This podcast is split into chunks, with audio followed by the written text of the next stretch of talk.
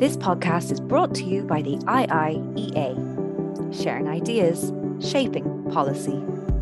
Hello, and welcome to this IIEA webinar. My name is David O'Sullivan. I'm the Director General of the Institute, and I'm absolutely delighted to be joined today by Congressman Brendan Boyle, whom I have known from my time in Washington, who's a member of the House of Representatives representing Pennsylvania's second congressional district.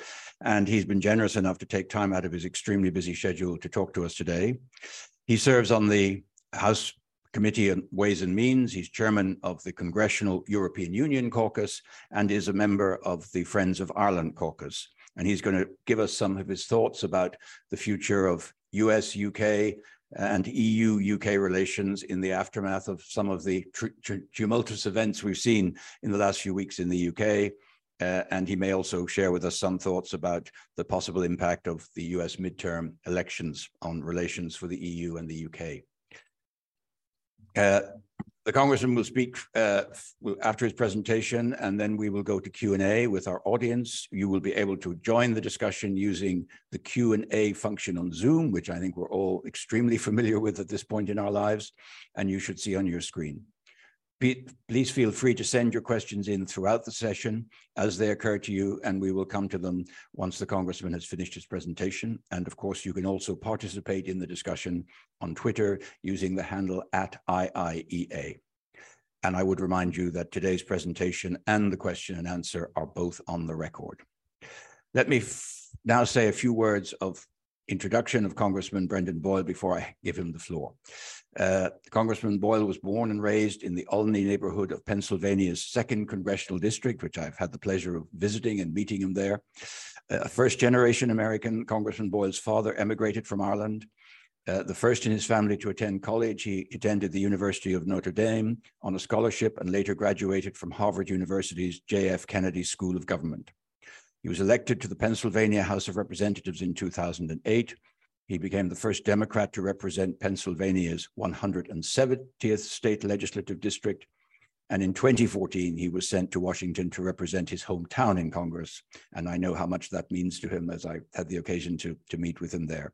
He's now in his fourth term, uh, and he proudly represents, therefore, the second congressional district. Once again, Congressman, thank you so much for taking time out. I know this is a particularly challenging time of year for members of the House of Representatives, so we're extremely grateful. The floor is yours, sir. Well, thank you, David. It's wonderful to uh, to be with you again. Um, I'm here from uh, my my home office uh, in my district, which covers about one half of the city of Philadelphia uh, which you know well, uh, David. And I have to tell for uh, for whoever is is listening and on, uh, David O'Sullivan did such a wonderful job representing the entirety of the European Union to the United States when he was based in Washington. Everyone knew him, well respected, well liked, um, and um, you know, I I I would go on uh, and say a few more nice things, but I know Stavros Lambrinidis would get a little jealous and he would accuse me of being biased in favor of the Irishman. So I will I will pause there and just say, David, you are very uh, very much missed in Washington. Thank you. Yeah. Now, um, I'm going to attempt to uh, keep the remarks as brief as possible so we can maximize time uh, for Q and A. I always find that audiences do tend to be more interested in in that. Um, but a few brief remarks. Um, so obviously the uh, the centrality of the U.S. European relationship, which now is represented by U.S. EU and UK relationship, uh, is uh, I think without question and without argument. And if there was any discussion to be had about that, uh, the events of this year from late February on obviously show just again the transatlantic relationship is the backbone of world security and the promotion of our shared values. Um, I have been very active in this space since the beginning of my congressional career, now eight years ago. But really, I, I think we um, what has brought attention um, to these issues, at least here in the U.S. and, and elsewhere, is ever since the Brexit vote of June 2016. It's hard to believe it has now almost been six and a half years that many of us have been attempting to navigate the sometimes choppy waters that were brought about by that election result. Now, to be clear, my position, and it's shared by many of my colleagues on Capitol Hill in both parties, certainly in the administration, as well as the previous administration, it is the right of the UK voters, um, as it is the right of any uh, electorate in any EU nation, to decide whether they want to remain a part of the European Union or not. So I respect that. In my view, the European Union is the greatest ongoing uh, peace process in the history of the continent and is a remarkable achievement that I'm proud to support. But again, it is uh, up to the uh, constituents and the citizens of each and every one of those countries as to whether they join or or remain. So I respect the decision of the UK voters um, to make the decision that that they did. Our interest in the United States, though, has been to ensure that essentially the Good Friday or Belfast Agreement, which, by the way, I still find it enormously frustrating that we can't even find a shared common term for a uh, a peace agreement. That's perhaps a sign of um, uh, you know other more difficult uh, challenges. But be that as it may, whichever term you prefer, this was a major major achievement. Uh, certainly of U.S. foreign policy, but not only U.S. foreign policy. London, Dublin, and most of all, the parties and people of Northern Ireland themselves. So our interest in the United States has always been to ensure that the uh, Good Friday Agreement was upheld preserved not just the letter of the law, but also the spirit of the law.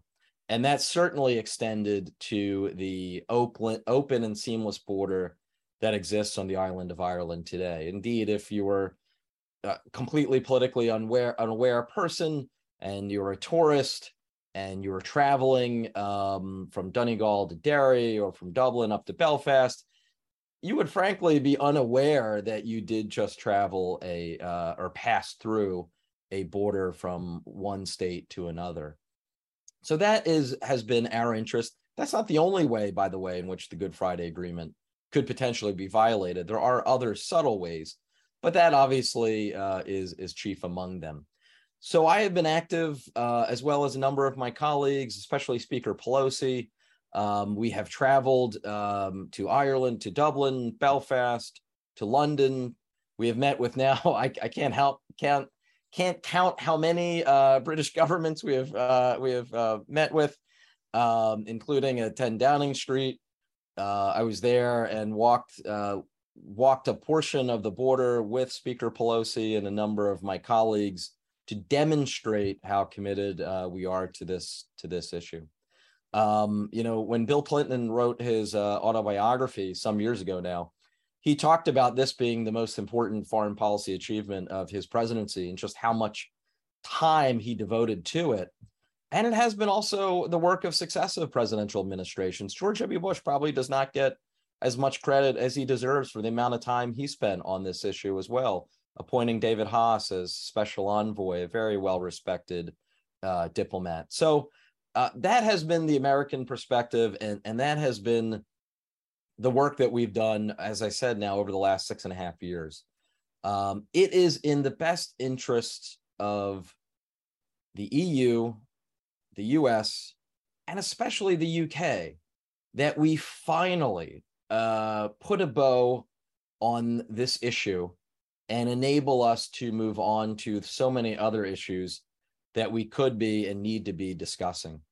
Now, let me go specifically to the protocol.